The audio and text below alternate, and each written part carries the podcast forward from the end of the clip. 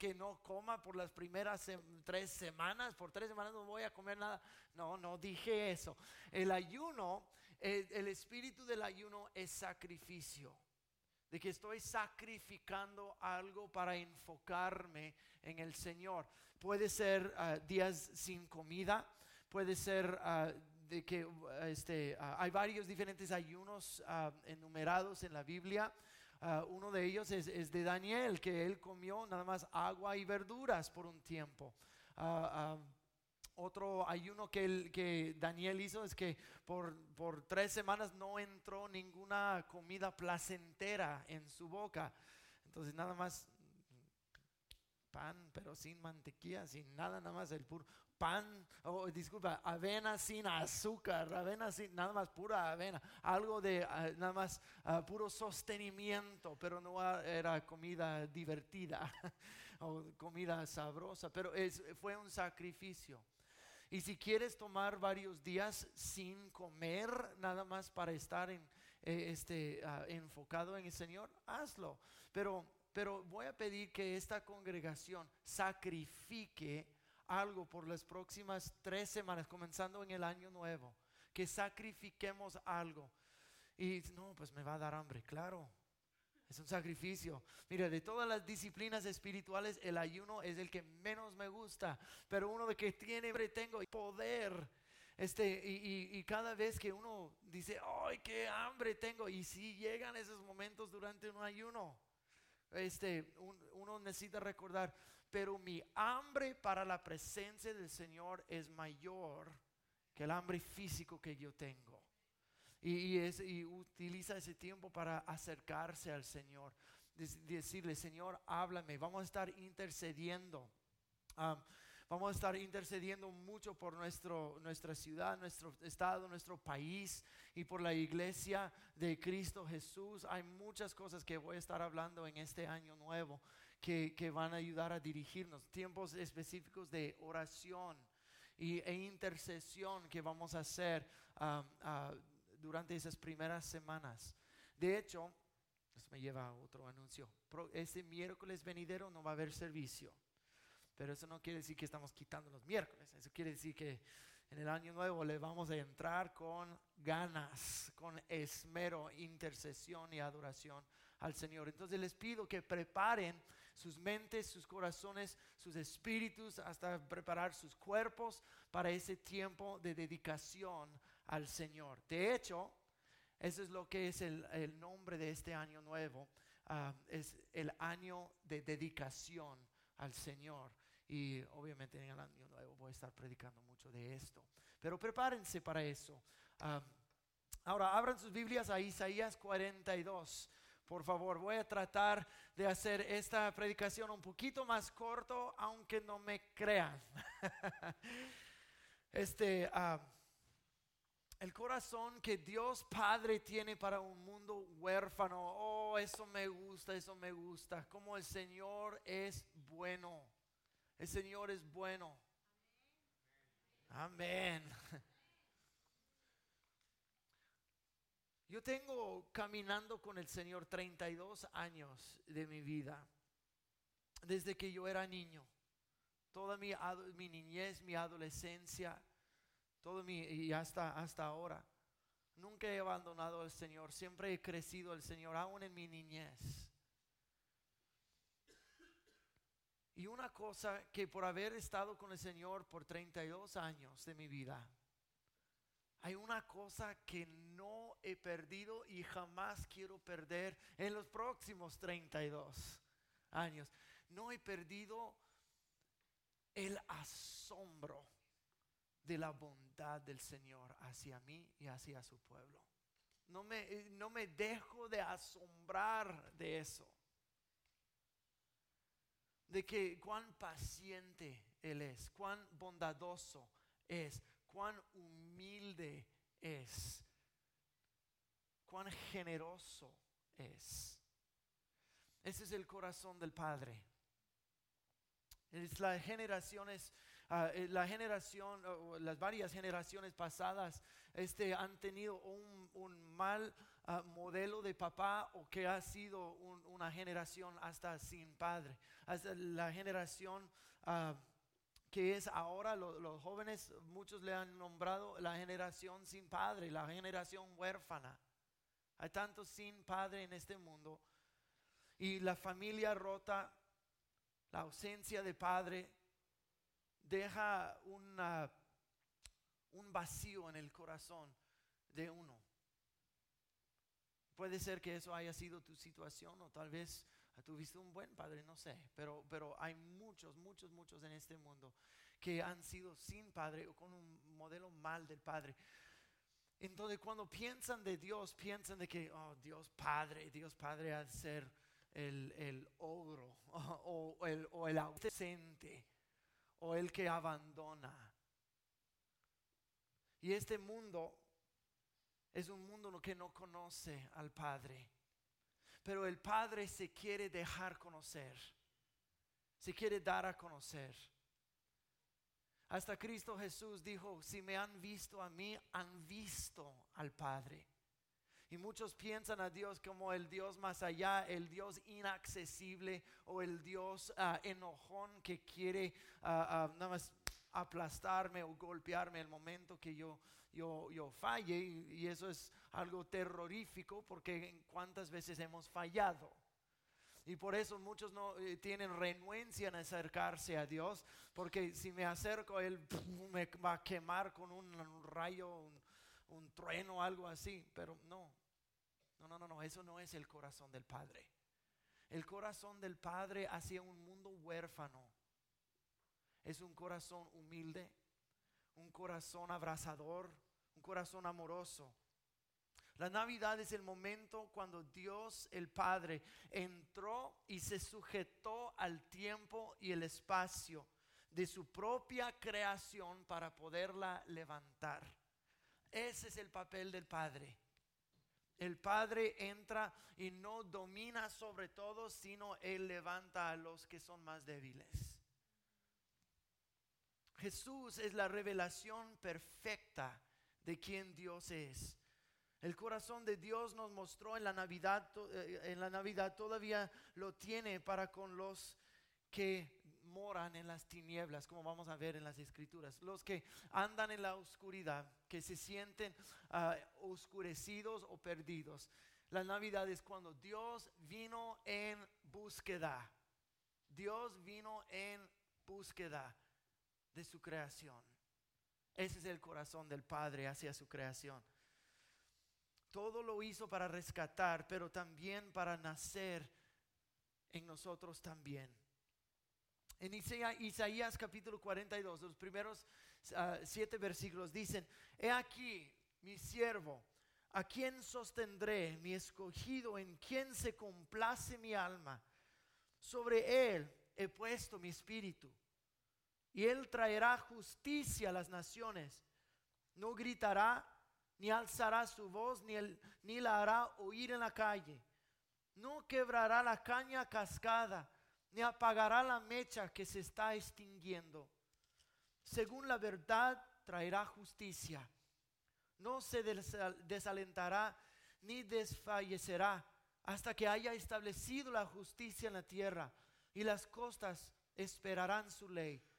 Así dice Dios el Señor, el que crea los cielos y el que los despliega, el que extiende la tierra y sus productos, y el que da respiración al pueblo que está en ella y aliento a los que andan por ella. Yo, el Señor, te he llamado en justicia, te asiré de la mano, te guardaré y te pondré como pacto para el pueblo y como luz para las naciones, a fin de que abras los ojos que están ciegos y saques de la cárcel a los presos y de la prisión a los que moran en las tinieblas.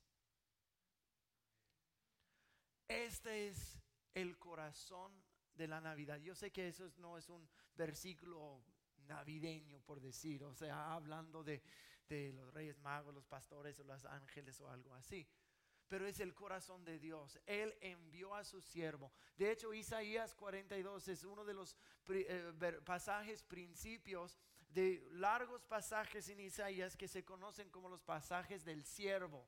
Todos son mesiánicos, hablando de la venida de Cristo. Y Cristo, como hablamos del viernes, este, yo sé que varios no estuvieron el viernes, pero hablamos de la razón por qué Jesús vino a la tierra.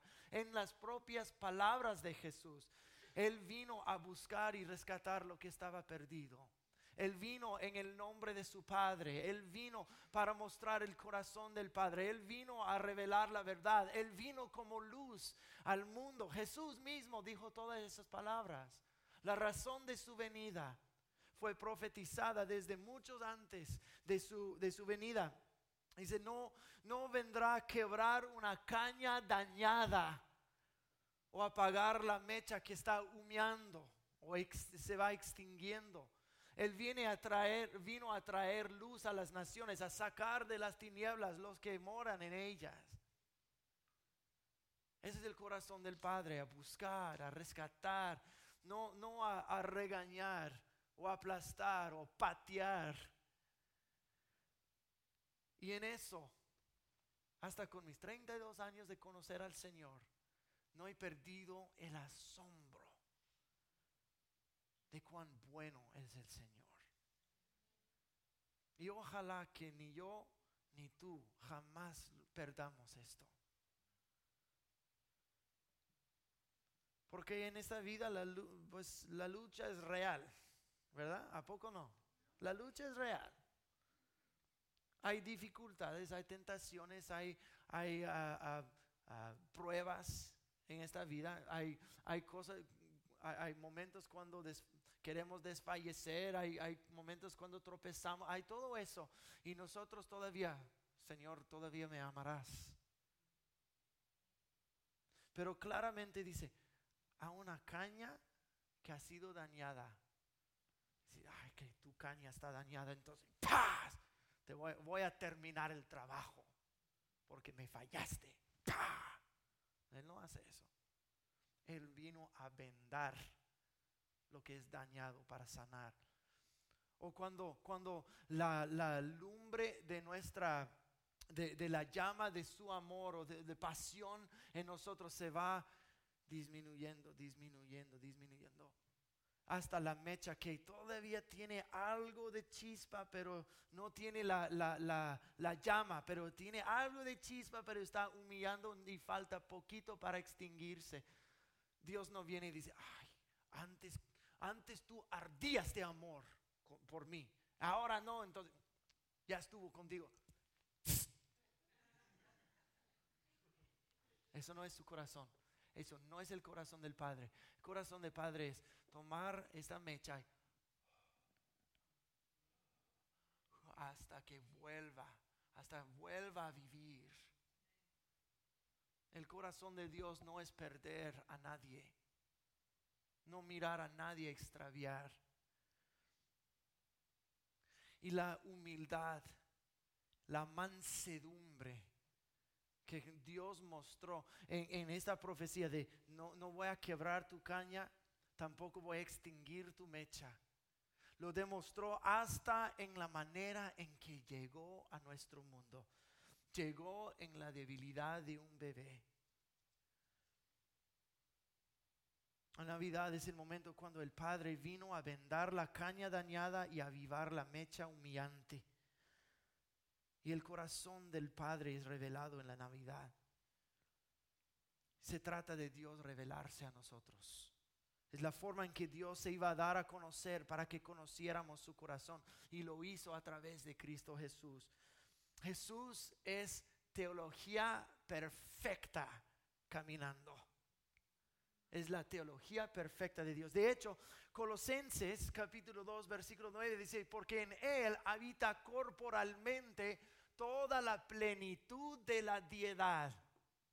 ¡Wow! En Cristo Jesús, en carne, corporalmente, es todo lo que es Padre Dios, todo lo que es Espíritu Santo, toda la Trinidad, Padre, Hijo, Espíritu Santo, corporalmente está revelado en Jesús. Entonces, como Dios cómo Dios pensará de ti. Solo tienes que escudriñar la vida de Cristo Jesús y cómo Él trató a los que venían a Él.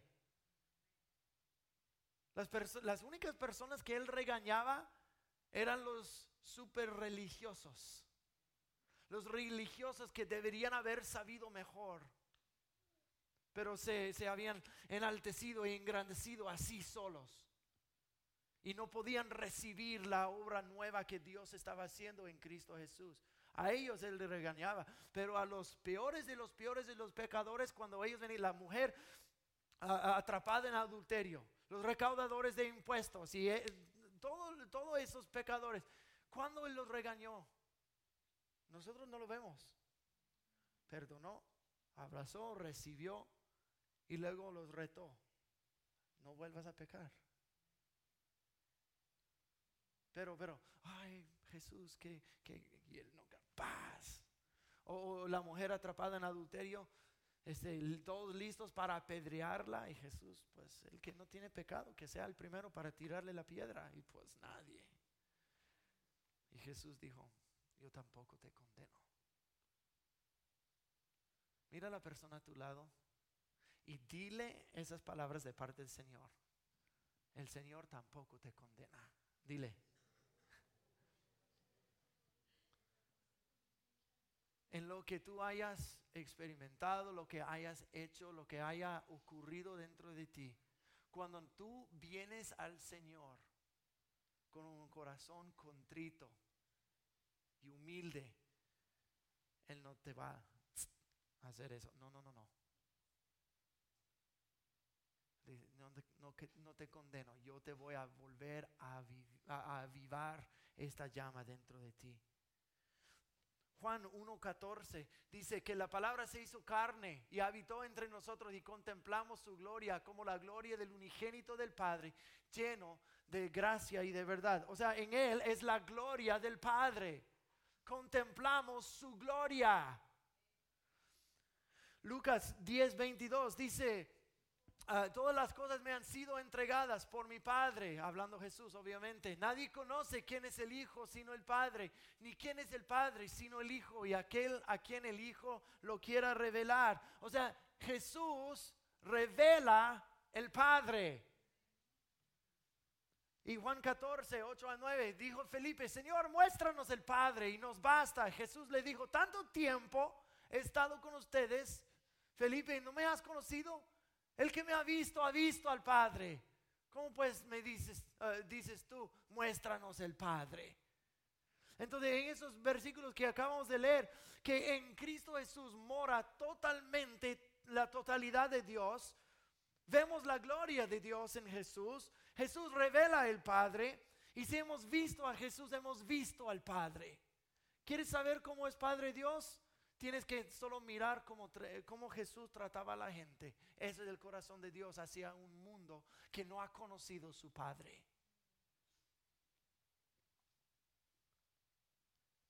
Jesús también vino, este, eh, vino a mostrar el corazón del Padre, pero también Jesús es manso, manso. Y nosotros vemos hasta en la manera que él vino no vino con gritos, con argumentos, no vino con alarde. Su estilo fue manso, afirmador, no ruidoso ni intimidante. Jesús vino a una familia pobre y nació en un pesebre, no con el fanfarrón que merece un rey. Esta no es la manera de Dios. La manera de Dios es servir el corazón del Padre es servir. La mansedumbre de Dios, la mansedumbre que hasta Él quiere que nosotros tengamos en nuestras vidas también. O sea, todos hemos escuchado esta, la rima que manso hace en español. soy manso, no menso, ¿verdad? Este, la mansedumbre no es, escúcheme bien, no es falta de fuerza. La mansedumbre es una fuerza en control de sí mismo, una fuerza segura que no necesita dominar a otros para sentirse bien de sí mismo. La mansedumbre es Dios que tiene toda fuerza y toda potestad y todo poder, usarlo para levantar en vez de aplastar. Esa es mansedumbre. Con el derecho y el poder de hacer lo que Él quiera hacer, usarlo por el bien de otra persona, es mansedumbre. Es una es, es, ser manso, es ah, poder manejar una fuerza interior. Y esa fuerza interior bajo control es una fuerza actualmente mayor porque es manejada con humildad y amor por otros y dominio propio, propio que se arrima a los necesitados y quebrantados en vez de quebrarlos.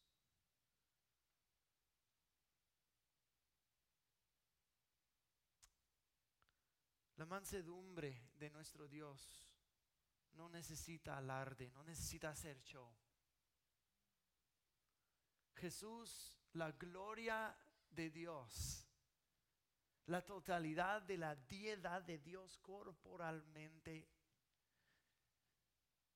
se cubrió, se envolvió en la carne de un bebé y puesto en donde comen los animales. Se me hace que el rey del universo merece un poquito mejor que eso. Pero obviamente eso no le molestó a Dios. Nos molesta a nosotros. Y si nosotros fuéramos tratados así, eso nos molestaría. No, pues yo merezco mejor que eso. Pero Dios no le molestó. Ahora, su segunda venida va a ser algo distinto. Pero su primera venida vino a servir vino a levantar. Fíjense lo que dice Filipenses 2, 3 al 8. Dice, no hagan nada por rivalidad ni por vanagloria, sino estimen humildemente a los demás como superiores a ustedes mismos. Ok, antes de leer más, esto podría ser ya una prédica en sí. Humildemente estimar a los demás como mejor que uno. Esa es la manera que Jesús llegó al mundo vino a establecer el reino de Dios, no dominar a la gente. Vino a amar y servir y, avivar a la gente, no dañar. Versículo 4, no considerando cada cual solamente los intereses propios, sino considerando cada uno también los intereses de los demás. Haya en ustedes esta manera de pensar que hubo también en Cristo Jesús. Todo lo que hemos hablado hasta, hasta este momento. Y entonces en Filipenses 2, ¿cuál es la mente que tenía Cristo Jesús? Existiendo en forma de Dios, Él no consideró el ser igual a Dios como algo a que aferrarse, sino que se despojó a sí mismo tomando forma de siervo haciéndose semejante a los hombres y hallándose en condición de hombre, se humilló a sí mismo, haciéndose obediente hasta la muerte y muerte de cruz. Que esta mentalidad, siendo Dios, pudo decir, ¿sabes qué? Voy a tomar toda mi gloria, toda mi divinidad, voy a ponerlo al lado y ponerme un manto totalmente humilde, donde la mayoría de gente ni siquiera me va a reconocer. Pero todavía voy a estar dando la palabra del Padre, el corazón del Padre, los milagros del Padre, revelando todo quién es el Padre, pero cubierto con un manto totalmente humilde. Y dice Filipenses 2, que esa misma mentalidad esté en ustedes. En cada cosa que hacemos, cada palabra que decimos, está envuelto en un manto de humildad, no importando cuánto tiempo hayas caminado con el Señor o qué posición que tú tengas o cómo tú, o, nada de eso es, aunque tengas derecho y tengas autoridad, que esta mente esté en nosotros igualmente como Jesús. De que yo no soy mejor que nadie, ni tú tampoco, todos podemos ejercer lo que Dios nos ha dado y caminar en la plenitud de quien Él es, pero no necesitamos alarde. El alarde es uno que o quiera engrandecerse a sí mismo con orgullo o quiere ah, o está tan inseguro en sí mismo que necesita exaltarse para sentirse mejor de sí mismo. El momento que nosotros nos despojamos de esta humildad, nosotros comenzamos a alejar la presencia de Dios. Que esta mentalidad esté en ustedes como estuvo en Cristo Jesús. ¿Y por qué nosotros alejamos la presencia de Dios cuando comenzamos, ya que yo soy, que porque este no, que yo, yo, yo, yo, yo? Pues es porque la Biblia dice en varios lugares, Dios va a rebajar a los, a los arrogantes, pero va a levantar a los humildes. ¿Y por qué hace eso? Porque eso es lo que Jesús hizo. Porque no se trata de uno, se trata de otros. Ese es el corazón del Padre. Sé que ustedes hicieron, eh, pecaron en contra de mí, que, hicieron todo eso en, contra de mí. Entonces, en vez de, voy a vendar la caña dañada, voy a avivar el fuego, voy a entrar en tu mundo para levantarte. Mira lo que dice el Salmo. Um, 18:35, me has ah, dado el escudo de tu salvación, tu mano derecha me ha sustentado y tu condescendencia me ha engrandecido. Oh, eso me gusta. Tu condescendencia me ha engrandecido tu humildad, tu mansedumbre. Eh, o sea, condescender es que uno que está alto, que viene hasta abajo, la condescendencia. Es lo que Jesús hizo en la Navidad. Él condescendió desde el cielo con el fin de hacernos grandes a nosotros. Digo, yo estoy, y como, es como que el Dios del, de todo el universo está encima de todo. Dijo, yo veo a ustedes morando en las tinieblas, Ahora yo lo que yo voy a hacer es que yo voy a ir abajo y hasta voy a dejarme pisotear. Pero pisotenme. Y ahora que y todo el mundo lo pisoteara hasta muerte en la cruz. Pero en su resurrección Él pudo levantarse con todos nosotros. Su condescendencia nos alzó. Nos hizo grandes a nosotros.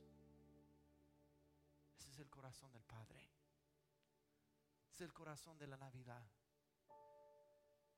La fuerza y gloria de Dios se dejó pisotear para podernos al final levantar a nosotros.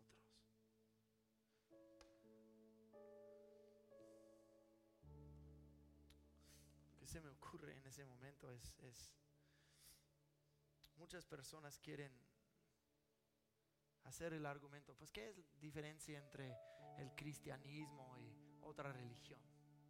Que hay docenas y docenas y docenas de religiones ahí. Pues ¿qué, ¿qué es lo que hace diferente?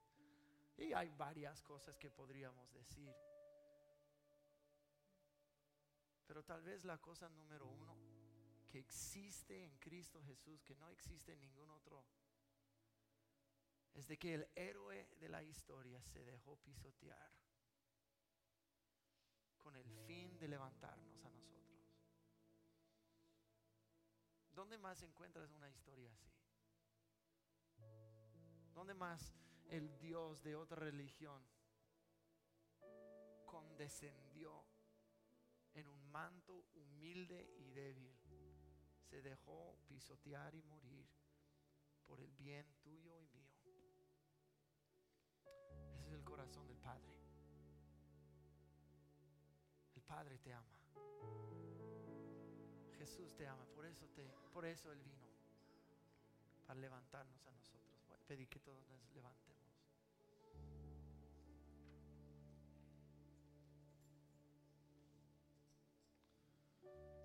Cierra los ojos, Que cada persona en este lugar ya ha recibido a Cristo como su Señor y Salvador. Pero por si acaso hubiera tan siquiera una persona, quiero extenderte una invitación en esta Navidad. Dios te ama y se dejó pisotear, se dejó morir por tu bien, para levantarte a ti. Pero nosotros tenemos que responder a esta acción. Y nuestra respuesta es decir, Señor, yo recibo lo que tú hiciste por mí. Tú moriste para que yo fuera alzado, perdonado, limpiado, en buena relación contigo. Y yo quiero quiero arrepentirme de mis pecados, recibir por fe lo que tú hiciste en tu muerte y en tu resurrección. Si eso eres tú, dices, pastor, yo nunca he hecho esto y yo quiero recibir a Cristo Jesús en esta mañana. Entonces yo te pido, nada más mírame y levanta la mano y quiero estar en acuerdo contigo que Cristo Jesús entra en tu vida. Nada más, si no te veo, nada más indícame. Gracias, Señor Jesús. Gracias, mi Señor. Señor, gracias por tu condescendencia que nos hace grandes a nosotros. Señor, yo pido que tú sigas levantando a tu pueblo, que tú sigas levantando a esta iglesia, que esta iglesia exhiba la humildad en todo. Cada persona, desde la persona más nueva hasta el liderazgo y cada persona que sirve en cualquier lado, que la humildad se exhiba en esta iglesia, con cada palabra, con cada saludo, con cada mirada, hasta con cada pensamiento que tenemos hacia otras personas. Que sea pensamientos de mansedumbre, de humildad, de bondad, de amor hacia cada persona. Que es que la mentalidad que está en Cristo Jesús sea la misma mentalidad que está en nosotros. Tú viniste a esta tierra, Señor, no solamente para morir y resucitar, sino enseñarnos cómo vivir como le agrada al Padre. Entonces, Señor, que le agrademos al Padre en todo lo que somos. Espíritu Santo, yo pido en el nombre de Jesús que tú sigas colocando el manto de Cristo sobre nosotros, la mentalidad de Cristo sobre nosotros, la vida de Cristo sobre nosotros, hasta que el mundo entero pueda mirar a cada uno de nosotros y ver únicamente a Cristo. En el nombre de Jesús, te doy gracias. Amén. Amén. Pueden tomar sus asientos. Ya estamos por despedirnos. Si José puedes venir, dar breves anuncios. Amén. Bueno, antes de dar los anuncios, ¿por qué nos acercan los señores? Vamos a, lo que se acercan, acompáñenme, vamos a para recibir ofrendas y diezmos en esta gloriosa mañana. Señor, en este día te damos gracias, Señor. Te damos gracias por el regalo más especial, Señor, tu Hijo amado Jesucristo. Es en ese ambiente de gratitud que pedimos que tú recibas nuestras ofrendas y diezmos con mucho gozo y mucha alegría, Señor. Y también, Señor, te pedimos a favor del que tiene necesidad, que tú también proveas por ellos. En el nombre poderoso de Jesús. Amén. Pásenos, gires, por favor. So, vamos a ver los anuncios en este día. Ya les dijo el pastor al empezar, solo estoy recordando este miércoles, diga al vecino, este miércoles no va a haber servicio, pero solamente este miércoles, ¿eh? eso, no vamos a perder ahí la cuerda. Sigue el que, el que sigue, por favor. Próximo domingo vamos a tener el mismo horario de hoy, va a ser a 9 y las 11, nomás estos dos servicios, estos dos domingos, disculpen, pero de ahí en más agarramos de nuevo nuestro horario regular. Amén. El que sigue, por favor. Y hacia el camino. Wow, un nuevo logo. Ok, bueno, queremos solamente recordarles que tenemos el lanzamiento de este ministerio, este grupo de apoyo para aquellas personas que tienen todo tipo de adicciones. So, nomás queremos darle una fecha. Queremos decirles que el martes 9 de enero, 6:45 es el lanzamiento oficial. So, ya saben, hay que estar invitando, hay que estar orando y apoyando este ministerio. Amén. Y por último, tenemos uno más, clase para padres, recordándoles desde antemano, estamos todos, ¿verdad? Todos estamos invitando a los que tienen hijos, les estamos diciendo, tenemos recursos, tenemos algo para ti. En nuestra iglesia, puedes venir, va a ser el día sábado 13 de enero, 9 y media hasta las 11 y media, los Peñas nos van a ayudar con esa clase, estamos verdaderamente empezando, lanzando el año nuevo con mucho, muchas ganas, con mucho, mucho amor y queremos alcanzar a esta comunidad para Cristo, amén. Bueno, ese era mi último anuncio, pastor. Mándanos a casa. Bueno, yo creo que logré mi meta. Pueden ya ir un poquito más temprano para terminar los tamales y terminar las compras. Entonces, que el Señor los bendiga, los amo mucho. Feliz Navidad. Y nos vemos el próximo domingo. Bendiciones, que la pasen bien. Y si les sobran tamales, yo les doy un domicilio.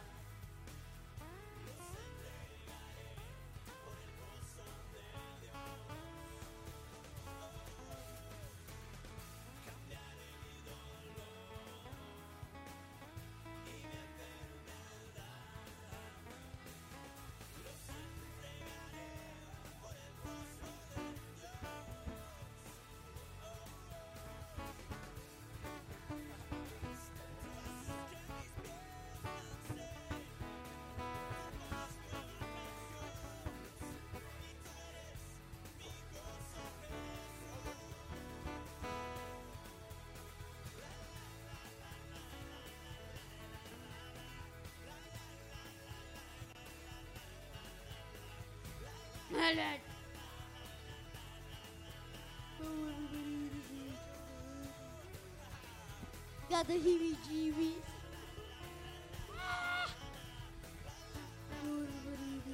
Sing something. Something.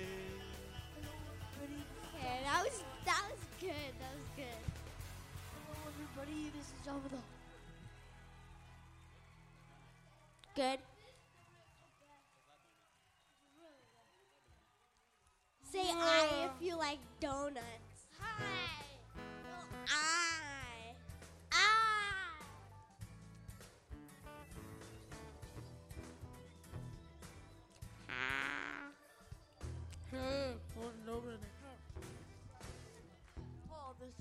我我操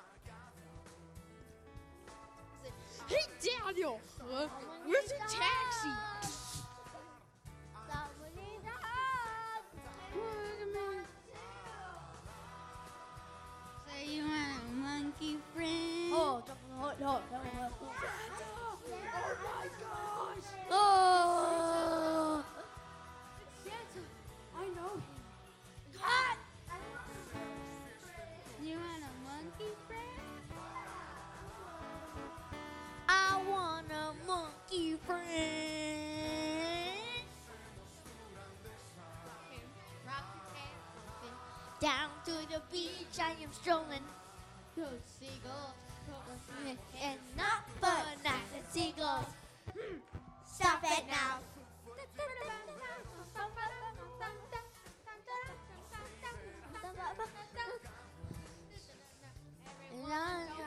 Not to stroll on that beach.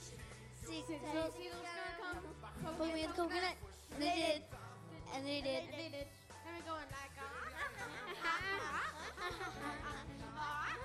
Uh, yeah, when these kids start laughing, then I try to run, I fell. Then these kids start laughing. I got hit and what I can.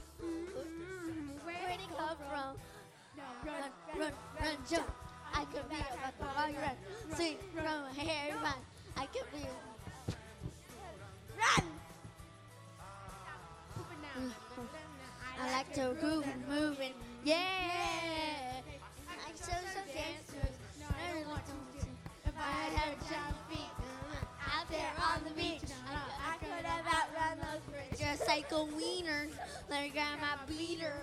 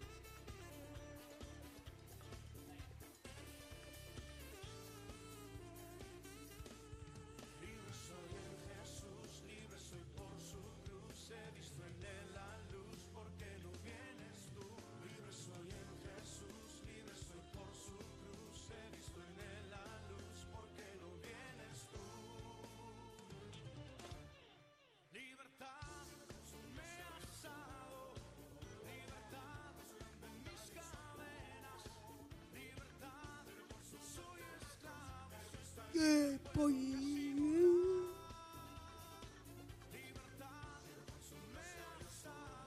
Yeah.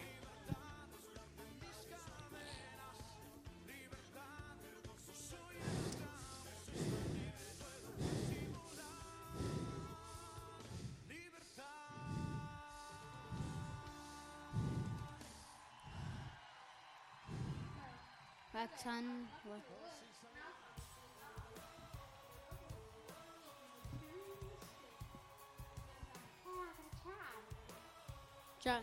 Knock knock. Who's there? Michael. Michael. Jordan.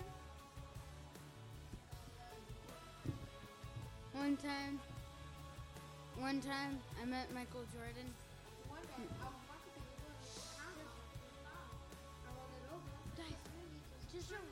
Just yourself.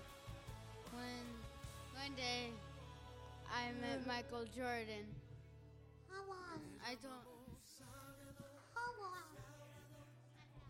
I told him how good he was. Then he punched me. Then uh, then I asked him about the Looney Tunes thing. Then he punched me again. Then I said, "Why are you punching me?" And then